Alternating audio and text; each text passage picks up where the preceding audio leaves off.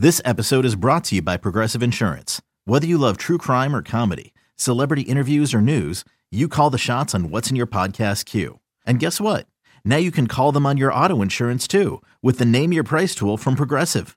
It works just the way it sounds. You tell Progressive how much you want to pay for car insurance, and they'll show you coverage options that fit your budget. Get your quote today at progressive.com to join the over 28 million drivers who trust Progressive. Progressive Casualty Insurance Company and Affiliates. Price and coverage match limited by state law. Hey, Father's Day is coming up. Are you ready? Hi, everyone. I'm Steve Sparks. If your dad's a golf guy, listen to this. You can hook your dad up and benefit a great cause in one shot. You got to order by June 17th, and there's two options. All net proceeds go directly to the Astros Foundation's COVID relief efforts. Number one, 50 bucks and you get your dad a Houston Open hat. The logo on that is awesome. Package number two, that's $99. You get that hat, you get a sleeve of Pro V golf balls, and also an invite to a Zoom happy hour call with last year's champ, Lanto Griffin. So remember, you got to order by Wednesday, the 17th of June, and you go to HoustonOpenGolf.com slash tickets. Back to Astropod, the official podcast of the Houston Astros.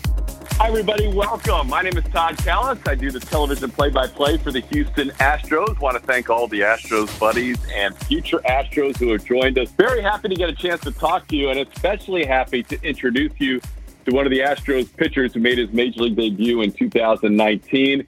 He is currently wading through this coronavirus pandemic in the state of Alaska, where he lives in the off season. I believe he's the only major leaguer that lives in Alaska. His name is Cy Sneed. Cy, how you doing today? Uh, I'm doing good. Just enjoying uh, being in Alaska and uh, talking to you guys. So, as far as we know, you're the only major league player that lives in Alaska in the off season. Are we still going with that, or have you found anybody else? I haven't found anything that says otherwise, and you know, I uh, I, I like that. I think that's pretty. You know, that's a good thing. So, um, yeah, as far as I know, there isn't anybody else that does it. I, I do know a couple people that were, you know, maybe born here or spent some time here, um, growing up a little bit. But as far as I know, I'm the only one who actually lives here. Not only does he pitch and he's a major leaguer, he also in the off season has a chance to be a school teacher. You're a substitute teacher, right? And you go through all different grades. Yeah, I'm a substitute teacher in the off season. I go through. Um, I mainly do middle school, high school stuff, but um, I do mess around with the uh, K, you know, like K through six or whatever. Um, but yeah, so I uh, I do have a little bit of experience doing that. I've been doing it for about four years now, give or take. So it's not uh, not too bad of a gig. That's pretty cool. So Cy's a teacher in addition to being a major league baseball player. And right now in Alaska, you're usually not around there in the summer because you're pitching somewhere.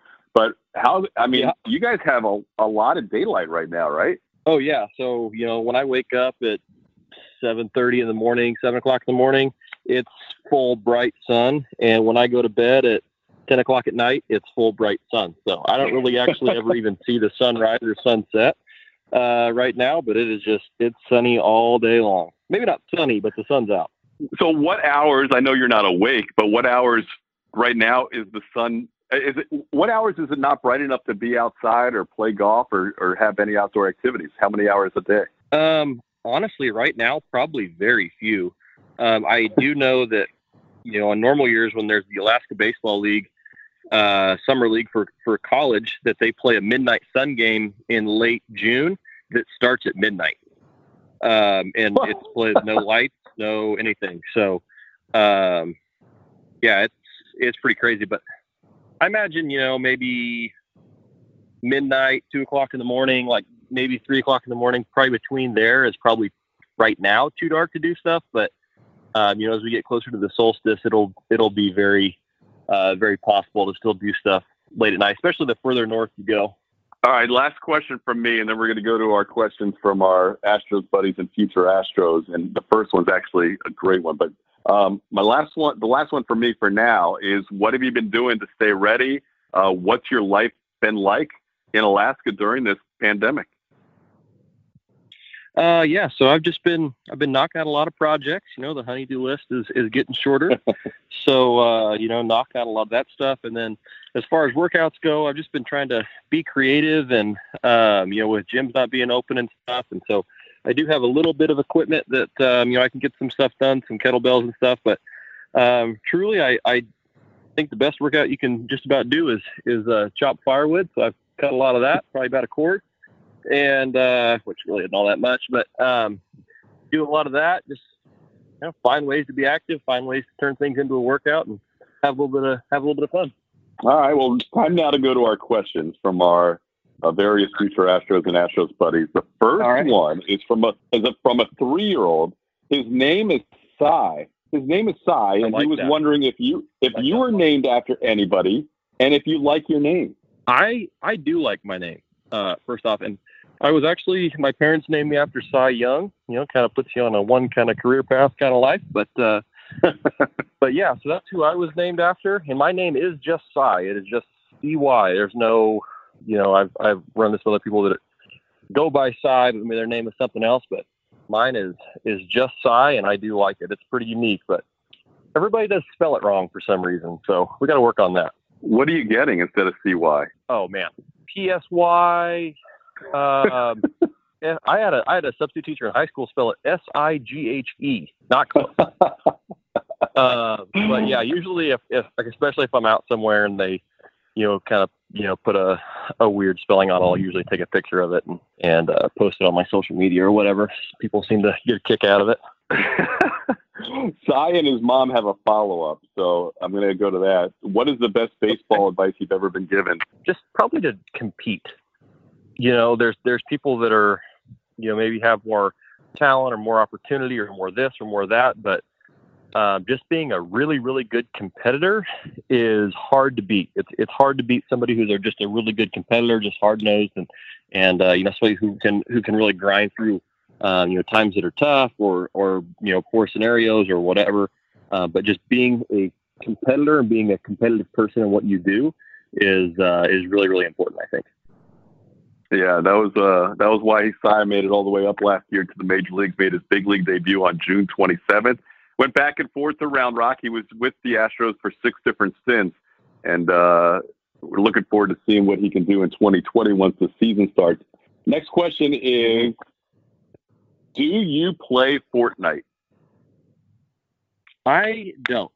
I I don't really do a whole lot of uh, video game stuff or internet stuff, but uh, you know I, I do know that people like to do it. It's just never really been some, something that uh, caught my eye. You're such an avid outdoorsman, and and I, I would imagine that that's part of the reason you're not really inside that much. Uh, Carson wants to know if you were pitching right now, who would be the last guy in the major leagues you would want to face? Oh goodness, probably anybody on our team. Um, they're just really really good.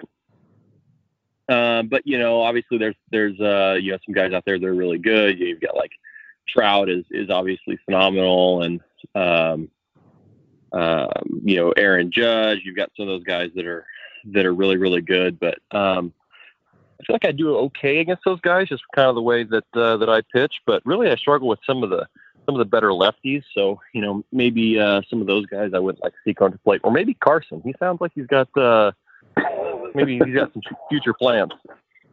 Yeah, look look out for Carson Smith. When you're a substitute teacher and you go into a classroom, I'm sure all the kids listening can relate to this. There's kind of that transition because it's it's it's like okay, our normal teacher's not here. How do you kind of ease your way into getting everybody to accept you? Because I think there's an art to it. Um, I do different things, different ways. Basically, uh, you know, and, and it, it does change a little bit with the age group, but um, I think you just come in and you just tell them basically this is how it is, and I'm in charge today, and this is what we're going to do. So, um, you know, I think if you can do that, that goes a pretty long way. And really, once you've uh, you know been around the schools a couple times, um, the kids, you know, they they see the familiar face, and it's just it's just business as usual. So. Uh, but yeah, the first few times can be a little bit dicey. You got to get control of the classroom. And you got to get it right away, or else it, it can get out of hand fast. so here's the thing too. I love the fact that we have the Astros buddies and future Astros on because they are not shy. We're getting a lot of questions. They are filling up. So, so this one's anonymous, and I don't know if you were around the team long enough to have an answer, but maybe you do. Six cents is a long time, even though you're going back and forth a lot. But Anonymous wants to know who is the best singer slash dancer on the team. Ooh. Um, see, this is one that I think a lot of guys would claim themselves, but they would all be wrong, mostly. Um, George is a really good dance dancer, Springer. He's uh, you know, he's pretty lively, pretty pretty uh, good on his feet. So I would I would go with George. I don't think you can go wrong there, and he's the resident DJ, so he's he's multi talented. Yeah, yeah, he is. I think that helps. so Miles is up next. We're just going through all these questions. Miles has been playing in the Little League, but next year he's starting kids pitch. So what tip would Okay. you give to Miles? Um, as a pitcher, a lot of strikes. That is the best thing you can do is throw the ball in the strike zone. It makes the game go faster. It makes it harder on the hitters because they're you're forcing them to swing, and so you know maybe they don't want to swing at a pitch that's um, exactly maybe where you threw it, but they know they they have to because you're throwing a lot of strikes. So um, strike one, strike two, strike three. That's the that's the best thing I can tell you. Um, and then as a hitter, hit the ball hard. That's if you can throw strikes to the pitcher and hit the ball hard as a hitter. I think that is uh, two of the best things you can learn to do. So there you go, Miles. Pound the strike zone. You've heard it from Cy Sneed. Cy Sneed joining us tonight. We're getting through this pandemic, and, and we're glad to have Cy join all the Astros buddies and future Astros today. Part of your answer goes right into our next question. TJ wanted to know. He said, "Hello, Mr. Sneed. I play baseball and I want to become a pitcher like you. What? Why did you want to become a pitcher?" Um, I think I was well. My my dad played. He was a pitcher. My I have a older brother who uh, was a pitcher, and really it just kind of worked out for me to be a pitcher because um, I would play up a lot of times. My brother's uh, two years older than I am, and a lot of times I couldn't hit it at uh, whatever level, or you know, not real well at whatever level he was playing at. But I could throw strikes, so I could always pitch. So um, it always just kind of turned out that I just pitched more than um, I did play the field or hit, and so that just kind of fell into my lap that way. But um, like I said, my dad was a pitcher. Uh, my brother pitched professionally for a little bit, um, so it just kind of runs in the family. Yeah, your dad was drafted by the New York Mets in '86. Your brother was drafted by the Royals in 2012 and went all the way up to the Wilmington Mhm. Blue Rocks and played some independent ball. So, Cy comes from a family of baseball players, and now Cy is the the first to make the major leagues. But you are also a guy who went from uh, growing up in Idaho, the Idaho area, and you attended school in the state of Texas at Dallas Baptist. I did. Um, a lot of a lot of people have now become major leaguers out of Dallas Baptist. Maybe Ben Zobrist the most famous, but Jason LaRue and others. How did a guy from Idaho end up going to school in Dallas, Texas? Yeah, so I actually kind of recruited them a little bit.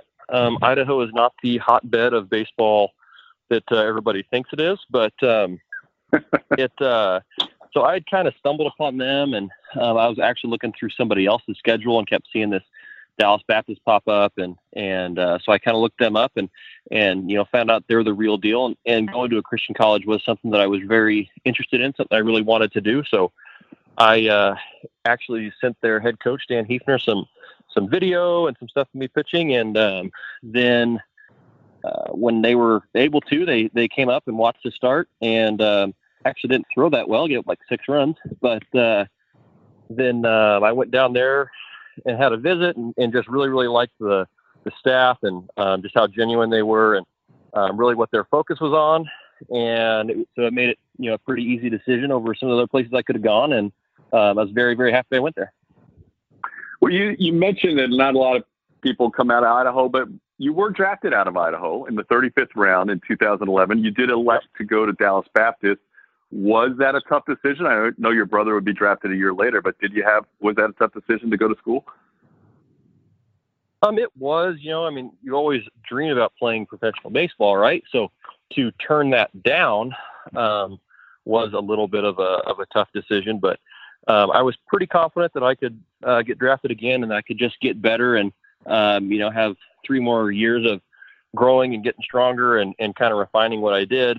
Um, and so I was able to do that and, and got a lot better while I was at DBU and you know, not to mention met my wife and some other important things like that. So uh, I think it was definitely the right decision. Cy Sneed is our guest tonight for all those Astros buddies and future Astros who have not seen Cy pitch or seen the glove that he wears when he pitches, he wears uh, the name of his alter ego on his glove. And many of you may have seen Rudolph the Red-Nosed Reindeer. His name, his alter ego name, is Yukon Cornelius, the Arctic prospector from Rudolph. How long have you gone uh, with that on your glove? Because we noticed it on one of your first uh, outings as an Astro last year. yeah, so I've just done it for maybe, really, I think last year was the first year I started doing it. Uh, but I kind of got it as a joke because you know some teammates would would always call me Yukon or whatever, and uh, you know because there's a little bit of resemblance there, I guess. And so I kind of got it as a joke, and then lo and behold, I ran out of gloves, and so I had to start using that one that was kind of as the joke, and uh, then I got called up, and that was my only glove, so I just had to keep using it. And, uh, it was pretty funny. He doesn't quite have the same mustache as Yukon Cornelius kids, but he does have a little bit of a resemblance to the the prospector from Rudolph. All right, back to the uh, kids' questions we go. I, we love all these questions; they're great. Uh, so keep them coming. Mason says, "Hi, my name is Mason, and we touched on this a little bit, but maybe you can expound. How do you train while in Alaska?" Yeah, so usually, you know, when everything isn't shut down or there isn't this craziness going on, I just go to a normal gym and, um, you know, I, I do all my normal workouts that uh, the team sends me and I'm able to knock that stuff out. Um, then there's a, a place that I can throw here and uh, indoor cage. Um, so I, I throw in there. I still throw in there right now, but um, you know, right now I have to get a little craftier with what I'm doing. I do most, almost all my workouts at the house. So, um, you know, whether that's cutting wood or whether that's you know having to do lunges with a uh, you know with a log or with something like that try to get some weight i uh, just kind of try to find ways to uh, get it done just you know where there's a will there's a way yeah i just realized something when you talked about you had a lot of uh, the honeydew list to attack and you've cut a cord of wood and everybody else in the continental 48 at some point it gets dark and can say hey i'm going to get attack that project tomorrow you don't you don't have that luxury yeah, that's the that is one issue. Is you do look up and you're like, my goodness, it's eight thirty. Holy cow! No wonder I'm getting tired. But the sun's still high in the sky, so you uh you can get a lot done. Yeah. Well, I'm glad you're staying busy. Uh, Austin wants to know what pitch do you use the most to get a strikeout? Ooh, for a strikeout, um, I probably use. I would probably say my fastball or my curveball mostly. Um, I throw I like to throw my fastball up in the strike zone or above the strike zone. Um, it works for me pretty good up there. So I do throw a lot of uh, two strike fastballs, um, but I also do throw the curveball. So I kind of try to use those two in in conjunction and kind of try to cover the the whole plate. But I would say that last year, probably most of my strikeouts were on fastballs. Uh, you mentioned curveballs, and uh, there's another question down here from Anonymous. Uh, what is the appropriate age, in your opinion, for little leaguers to start throwing off speed or curveballs?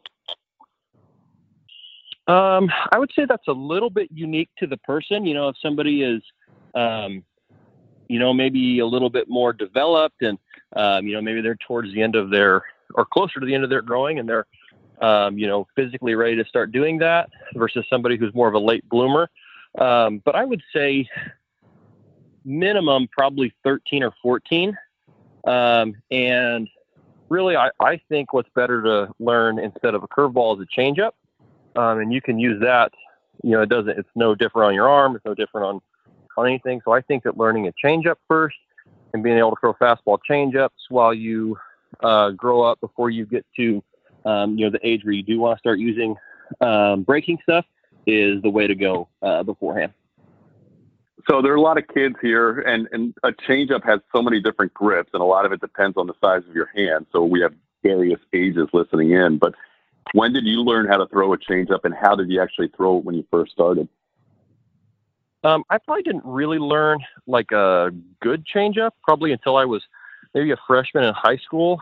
Um, but what I do is I just try to hold the ball as deep into my hand as I comfortably can, where I can still keep a loose grip and everything. Um, you have to be loose with a changeup, or else it doesn't work. So um, hold it as deep as you can and still stay loose. And you just have to throw it like a fastball. So you have to throw it hard. You have to throw it with good arm speed. Uh, if you slow down at all, the hitters can uh, can see that you're slowing down on it. So Um, and even if it's only a couple miles an hour, you know, if it's four miles an hour slower than your fastball, um, that can be great. Uh, if, if it's 10, wonderful. So, um, you know, as you, as you get bigger and your hands start to get bigger, you can hold that ball a little deeper in your hand, pull a little more speed off. And, um, one thing that I really try to do is throw it off with my ring finger. Um, and just that finger is not as strong as your middle finger where you throw your fastball off of. So it does take, um, it does take some speed off just, just by doing that. So if kids right now are holding a baseball or they want to practice this on their own, you're talking about lifting your middle finger up and gripping the baseball more with your pointer finger and your ring finger. So if you take where your when you hold your fastball, where your index finger and your middle finger are at, if you just move your hand over and you put your middle finger where your index finger was and your mm-hmm. ring finger where your middle finger was and throw it and try to think about that ball coming off of your middle or off of your ring finger last instead of your middle finger last. That's what I makes a lot of sense. Makes a lot of sense. Hopefully, the kids uh, can practice that here and learn a changeup. I like that. Um, next one we're going to go to is, is, Joseph. Now, there's so many uh, talented pitchers that you were part of the staff in 2019. Which Astros pitcher, or even spring training 2020, Joseph wants to know which Astros pitcher you've learned the most from already. Um, I would probably say the guy I learned the most from was Wade Miley. Um, he really, really helped me out with my cutter a lot.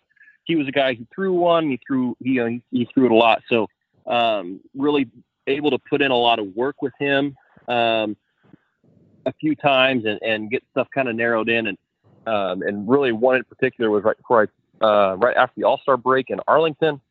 I was throwing a little bullpen um, there right the day of day after the All Star break, and he stood down there, and you know it's probably just ten minutes, but I got more out of those ten minutes with Wade and also with Max Stassi catching, um, catching that bullpen and getting a lot of good feedback from those guys.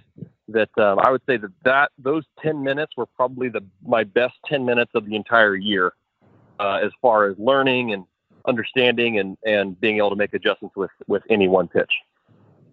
Did he adjust anything with your cutter?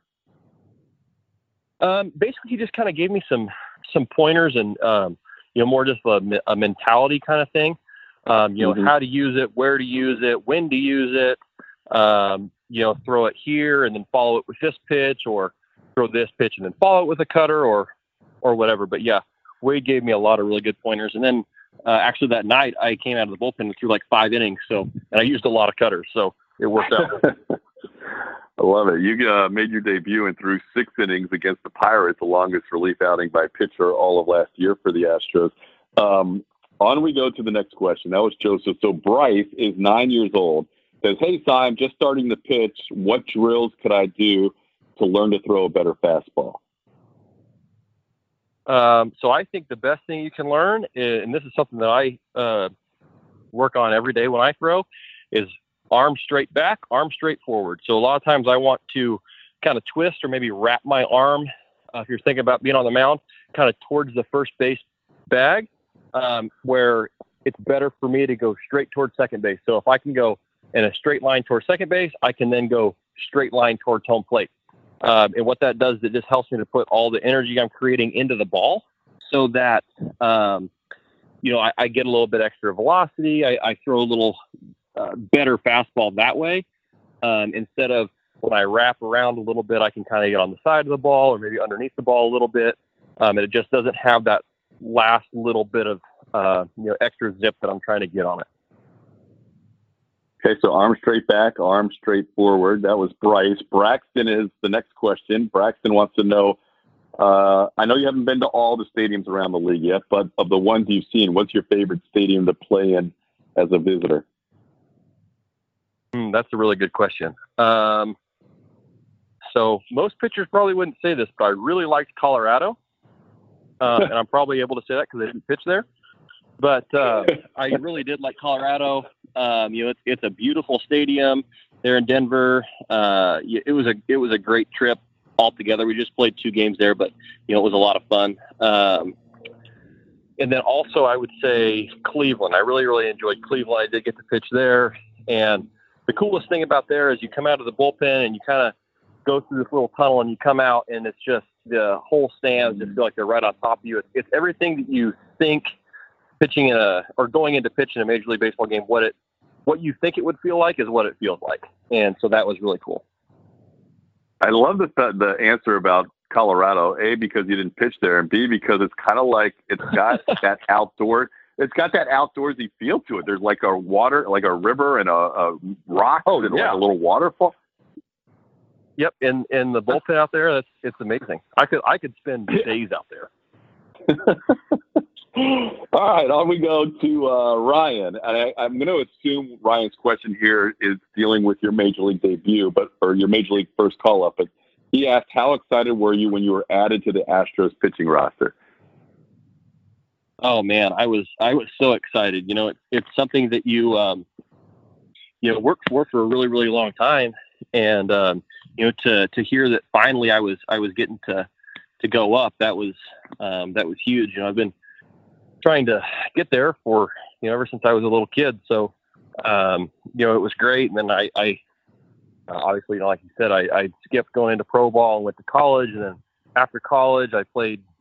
It was my sixth season in the minor leagues. So you know it was it was a lot. Um, and you know it was it was really really exciting. And really what was even more exciting was being able to call uh, my wife and call my brother and family and everything and say, hey, I got some really, really good news uh, you know, listen up. That's awesome. I love those stories, and uh, it's a it's a long journey. There's a lot of guys that that your brother can attest to that that you know stick around and never get that opportunity. So, congrats yep. for that. Katie in Houston wants to know uh, what's your favorite pitch. It may go along the same lines as your strikeout pitch, but Katie wants to know what's your favorite pitch. Yeah. Um, yeah, fastball and the cutter. I, I think those are probably my two favorite. Um, I just I throw them a lot, and they they feel good out of my hand. I feel like they're uh, my pretty consistent pitches. Um, but really, it can really vary on the day. Some days my slider I feel like is the best, or my changeup, or curveball, or whatever. So, um, you know, you ask me that maybe tomorrow, and I might have a different answer, or you know, in a week. But um, I would say usually, usually fastball and cutter are my favorite. Next one is from anonymous. Um, Cy Sneed, Yukon Cornelius, probably know by now, mustache and beard guy, and pretty healthy beard at that. Anonymous wants to know: Do you ever get gum, gum or sunflower seeds stuck in your beard? Oh yeah, uh, not just gum and sunflower seeds, all kinds of things. There's multiple times where I'll look at something and go, "Man, that looks so good," but there's no way I can eat it without just making a huge mess but uh, yeah, see, I've learned I've learned to not blow bubbles um, with gum. That is a kind of a lose lose situation. Um, so I don't really do that. Um, seeds I got to be a little careful of, but it is good to have you know somebody around that uh, will tell you, hey, you've got some seeds sticking out of your face. So um, you know that's that's just being a good teammate. I love that. Another one from Anonymous. This is not a question, just a statement. I am seven years old and I love how you pitch. So uh, a little love for oh, size me there. Uh, Luke, apparently we've been talking a lot about pitchers. Luke might be a catcher because he, he is asking, uh, do you have any tips for catchers? Um, I would say my best tip for a catcher would be learn your pitchers. Um, there's nothing better than having a catcher that I really feel like is on the same page as I am, takes the time to talk through stuff, um, you know, and, and just really, um, you know, just and really being a really good teammate. Um, you know, those catchers that are really, really good at that, they go a really long way, and guys really do appreciate it. So, um, having somebody back there who's, um, you know, working hard for you and, uh, you know, doing a lot of that, I think really goes a long way. Right, Luke. Hopefully, uh, your future as a catcher will be enhanced as you learn your different pitchers along the way. Elijah has a comment, not a question, that says, I like you. So we go on to Jacob C. Are there drills that you can well, do inside your house? Jacob's 10 years old. He said, Are there any drills? Because obviously it's tough right now. There's no practices, there's no places to really play games. Are there drills that you can do inside your house as a 10 year old or in the yard uh, for kids like me? Yeah, so in your house, um, if you have a like a full length mirror, especially if you can get away from it a little ways, and you can watch yourself in the mirror going through your pitching motion or your throwing motion, um, and you know see that uh, you know for me, I, I am I'm, I'm trying to be balanced throughout my entire delivery. So um, if I go through and I can see that maybe when I lift my leg or whatever, maybe if I'm getting out of balance a little bit, um, I can see that in the mirror really easy. So I can, uh, you know, I can I can fix that. And then um, in the yard, you know, you can do some of the same things.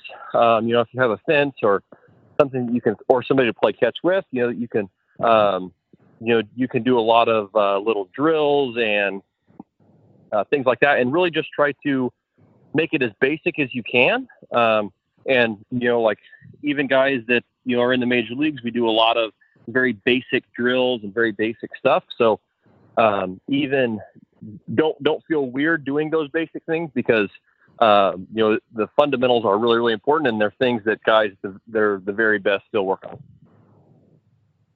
Good stuff. Hey, Cy Sneed joining us tonight on our future Astros and Astros Buddies virtual Q and A, and we have about five more minutes left. So if you have any more questions, you can get them in. We have uh, two more in the queue here before uh, uh, we get to our final few minutes. So, uh, an anonymous question: Who was your hero? You have a hero. Ooh, so um, so I didn't really have like a favorite team um, growing up. Um, you know, we kind of didn't really live near any teams or anything. So um, I really just liked individual players. Um, and one of the guys I really liked was Troy Tulowitzki. I just really liked the way he played, and you had tremendous arm strength and all of that. Um, and then, but really, the guy that I would seek out to, you know, watch as much as I could reruns. Uh, he wasn't playing anymore. Was Nolan Ryan. So um, I had a poster of him on my wall. You know, I had I had some of that stuff, and um, if if there was ever a, you know a rerun on ESPN or whatever he was pitching, I was I was going to watch it. So um, that was something I would come in come in from outside for. So when you were called up back and forth between Round Rock and Houston, did you ever run into Nolan at all last year? I didn't. I uh, I know Reid, his son. Um, you know, I've been around him quite a bit, but uh, no, I was never able to run into to him. But I would really, really like to do that. Chandler's up next. What is your favorite hobby besides playing baseball? I love to hunt. I love to be outside. I love to be in the mountains. Um, so I like to, you know, take off from the road and walk, you know, several miles back into the mountains. Um, that's kind of the way I like to do it. Um, not really much for just kind of sitting still, but uh, yeah. So I, I really really like to hunt. You have such a passion for the outdoors and for hunting. Do you see yourself being in Alaska for a long time? Yeah, I don't see any reason to leave. Um, it's awesome here.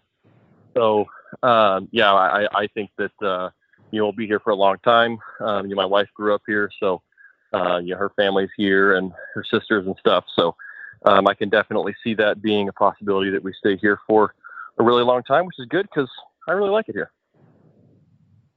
Patty wants to know what are some of the fun things you had a chance to do in Houston? Again, you weren't there a long time, but you went back and forth. Was there anything you did other than show up at Minute Maid Park uh, while you were in Houston? yeah, so I got to see the airport and stuff a lot going back and forth. But, uh, um, you know, we got to enjoy some of the good restaurants, um, you know, some of that stuff. Really, we weren't able to explore as much as I would like to, uh, but hopefully that we will be able to do that, you know, this year, next year, and the coming years. But um, you know, Houston was a uh, a great city, is a great city, so um, you know, we really look forward to being able to explore that a little bit more. And if you guys have any suggestions on things to check out, I would love to uh, love to hear that. Two more questions here that are queued up. Uh, this one's from Austin. Do you have a favorite catcher to have behind home plate? Um, I mainly threw to Chirinos. Actually, I think all but maybe one time I threw to Chirinos last year. So I think I kind of have to say him because all but you know one outing was to him. But uh, yeah, I really liked having him back there. Um, again, he was a guy that really helped me, uh, you know, a lot with with some stuff. So um, yeah, I'd, I'd go with Robbie. All right, Carson wants to know uh, what does game day look like? What time for a seven o'clock start will you get to the field, and what do you do to get ready for game time? That's a really good question. So, uh, you know, you usually show up to the to the field at maybe twelve or one o'clock. um, and I start going through my uh, routine to kind of get myself ready for um, our stretch and throwing program um, that goes on. So I'll go into the weight room and get my body loose, and uh, you know go through a lot of that stuff, and then uh, that takes a little while. I might grab a little bite to eat, um, get ready to go out into the field. We'll go out, play catch, um, you know, do all that stuff, do our running, everything, and then we'll have batting practice, shag for batting practice, then come inside. Um, and usually, you know, usually there's, um, you know, reports to go over or maybe some video to review, something like that. Uh, once we go through all of that, have another little bite to eat before the game, and then you know get ready for the get ready for the game, go out, and then we win, and I come back inside. I love it. I know all the, all the kids listening in right now, all the future Astros and Astros buddies probably wish uh, they could have you as a substitute teacher. But unless you all eventually move to Alaska, I'm not sure how that's going to work out because Cy, once, once he's here in Houston, is focusing on pitching. But we couldn't be happier to have you. Oh, one quick last thing. Um, Luke is saying you should go to HMNS, which is the Houston Museum of Natural Science uh, next time you're in town. Ooh, so there okay. is one suggestion for okay. one of your off days. I'll write that down. Um, Appreciate that. HMNS, yeah, it's a cool spot. Uh, but yeah, Cy, listen, we couldn't be happier that you joined us, and I know um, hopefully we'll be seeing you sooner than later wearing that Astros jersey and and pitching off a mound. But until then, you know, stay safe in Alaska, and, and, thanks again for taking the time out to join us and all the Astros buddies at Future Astros. Yeah, thank you guys. I appreciate you having me. Thanks for all your questions and uh, all that. I, I appreciate that. Thanks again for joining us, everyone. Whether it's at the ballpark or at home, that ball's smoked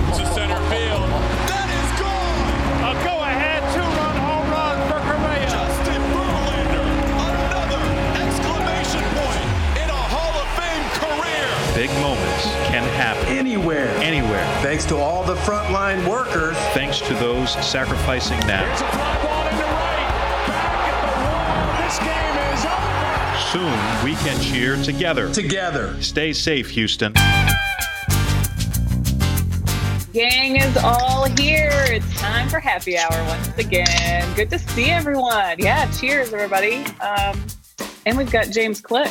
I hear you're a Houstonian now. Yeah, we're here. We got here this weekend. Uh, so I'm gonna. I got my uh, my COVID test today. So once, really? I, uh, once I get the results back on that, I'll um, be able to, to come in and say hi to the guys and and, uh, and get things moving. So was that part of the loan process? I mean, yeah. Yeah. Are you excited about what's coming up? Are you excited about this week? Yeah. On the calls last week about the draft, um, I was talking to uh, Pete Putila afterwards, and we were just talking about the fact that he and he pointed out like how nice it was to talk about players and to like feel like this is a draft meeting. We're gonna, you know, it's all right. Here's Johnny from Oklahoma. Here's Billy from Arkansas. You know, let's let's talk through it. Let's talk through their stuff. Let's talk through their their swing. Let's you know all that kind of stuff. It just as normal as it can feel over a computer. It, it felt normal, and it was just really nice to come out of that. And it so many of these guys, you you finish up the call, and you're like, man, they're all big leaguers. Like this is going to be great. We're going to get five Hall of Famers out of four picks. It's going to be unbelievable. So, uh, you know, we're, we're, we're excited. That's what we expect. I know it's what we expect too. So James, how was it with like with information? How comfortable are you with the information you have? Because obviously, and every team has this disadvantage right now. Uh, I mean, there are, there are high school kids who didn't play any games this spring, and how how are you guys feeling in terms of the information and just the, the stuff you have on guys, even though you haven't seen them play a month? It's a challenge, you know, especially with high school kids. I mean, I think we all remember the differences between 16 years old and 17 year olds old and 18 years old, and, and these kids can just, you know, they grow four inches uh, over the summer, and all of a sudden they're throwing five, six miles an hour harder. You know, and, and so if you only see it for four or five starts, you know, how real is that? Is that just a guy off to a good start? Is that a guy beaten up on lesser competition. But we have the advantage of uh, having a very experienced group here when it comes to uh, data, when it comes to video, when it comes to analyzing the game through that lens. Uh, and and from that perspective, we feel very good about the the group that we have and our ability to maximize the limited information, at least for this year, that we have on these kids.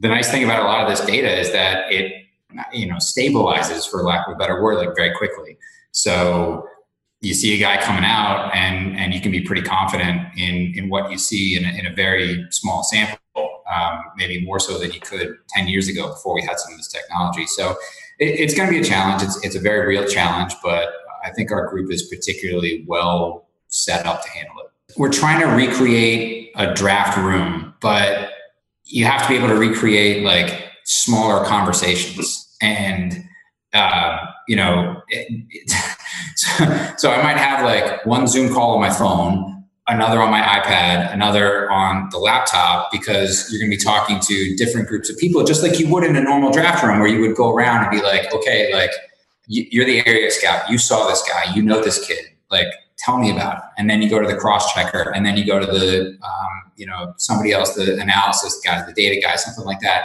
Um, and and trying to recreate the ability to have all those conversations.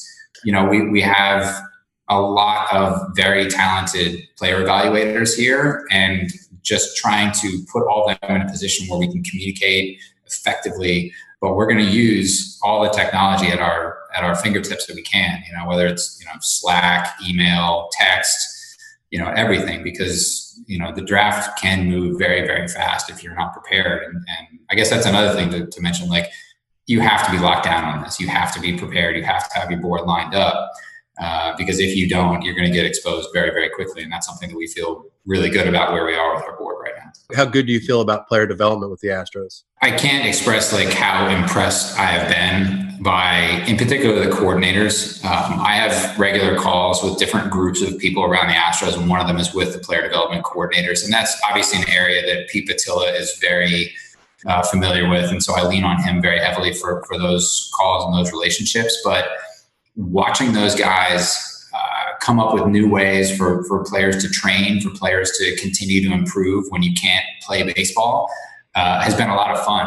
Uh, I mean, some of the videos they send of, of, these drills that they're coming up with for these guys, and, and, you know, they're coming up with a drill database where it's like, okay, this guy tried this drill and he got better. This guy tried this drill and he did, you know, just like the ability to to to, to do that has been been really impressive. And um, you know, the, the, the Rays' ability to develop pitching uh, is, you know, obviously everybody can see how well they have done there, mm-hmm. and um, you know, it's it's going to be a challenge to keep up with that in, in particular. But I don't see any reason, based on the conversations that I've had and the things that I've seen around the Astros, why we can't just be at the forefront of, of player development. And, and we're going to have to be if we want to keep this thing sustainable and we want to keep producing major league players. If we're picking at the back of the first round or the back of the second round or the, you know late, later in the draft, that's that's the challenge is turning a second rounder into a first rounder, turning a third rounder into a second rounder. The way you do that is through player development.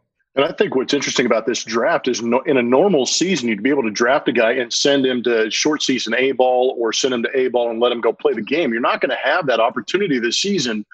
My first question, I've got two questions. So the first one is what what is your plan for some of these players that you draft in the offseason? And number two, if you get the guy you want, is there the potential that he makes that taxi squad? that is a good question. Um, I hadn't thought about that honestly. Uh, you know, most of these guys they haven't played since February, and so it's just gonna you're gonna have to get just such a, a high degree of confidence in their state of their ability right now. I think it's a it's a really really hard thing to ask a kid to go from playing you know a couple weeks of college baseball to to being on a taxi squad with a bunch of guys with a lot of major league experience. I mean, you know, I, don't want to put anybody in that kind of situation. That said, like, you know, talent's talent. And if somebody's showing that they got it, I mean, I think we'd have to consider that. I just don't know if we're going to have the ability to, the way the timeline works, sign a kid before we have to establish who's the taxi squad. So it, it probably solves for itself.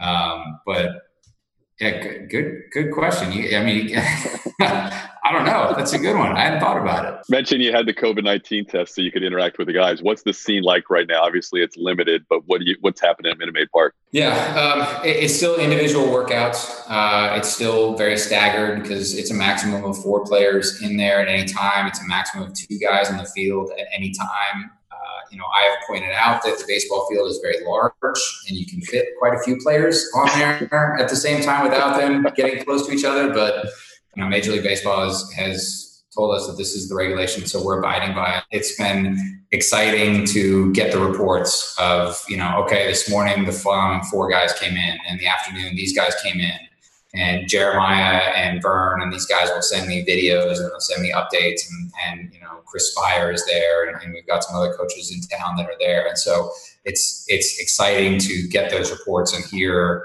those things and to get video of, of Bregman taking swings and, and hear the ball off the bat. And, and, you know, you, you, you, not that you forget it, but you know, you, you forget what it, what it feels like to hear that and, and how much, how much fun it is.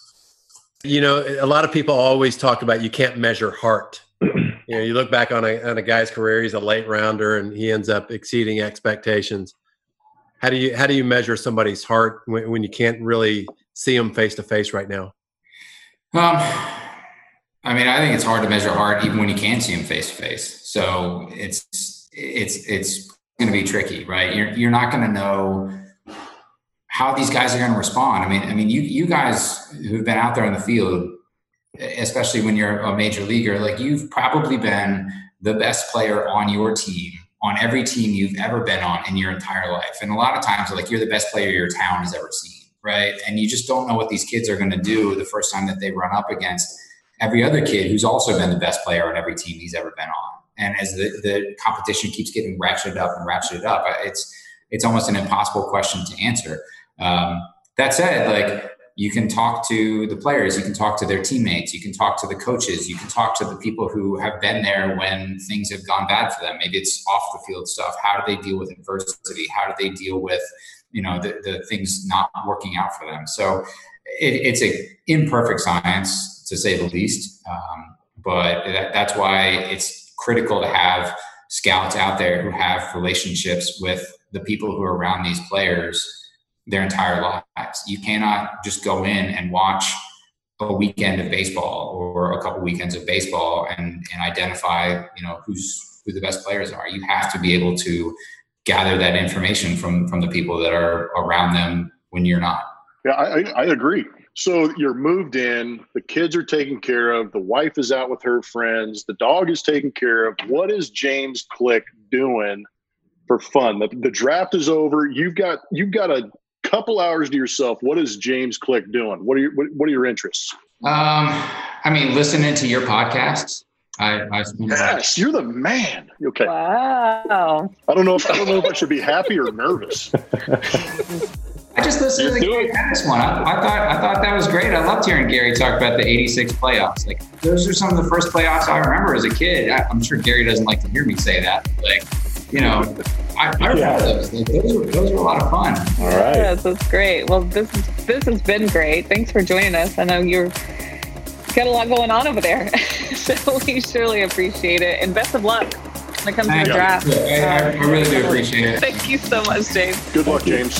Happy Father's Day from the Houston Open to all the golf dads. Houston Open's providing you an opportunity to benefit a great cause and give the perfect gift to the special dad in your life. All net proceeds go directly to the Astros Golf Foundation's COVID relief efforts. Go to houstonopengolf.com slash tickets to donate now. Please keep in mind packages do not include tickets to the 2020 Houston Open. If you order by June 17th, you'll receive it by Father's Day. There are a couple of packages available. Package one includes a Houston Open hat. That's a $50 package. Package two is $99. That includes the hat along with a sleeve of Houston Open Pro V1 golf balls and an invite to a special happy hour Zoom call with the 2019 Houston Open champion Lanto Griffin. To receive by Father's Day, must order by June 17th. Go to HoustonOpenGolf.com slash tickets to donate now. Okay, picture this. It's Friday afternoon when a thought hits you. I can waste another weekend doing the same old whatever, or I can conquer it. I can hop into my all new Hyundai Santa Fe and hit the road. Any road. The steeper, the better. Because my all new Santa Fe is available with HTRAC, all wheel drive, so I can hit the trail without a worry in the world. Heck, with three rows and best in class rear cargo space, I can pack the whole family in with all our gear. We've got available dual wireless charging for our phones so we'll never lose touch with civilization and we won't lose touch with the primordial power of Mother Earth. So which is it? Waste the weekend or do something a little more epic? And conquer it in the all-new Hyundai Santa Fe. Visit HyundaiUSA.com or call 562 for more details. Hyundai, there's joy in every journey.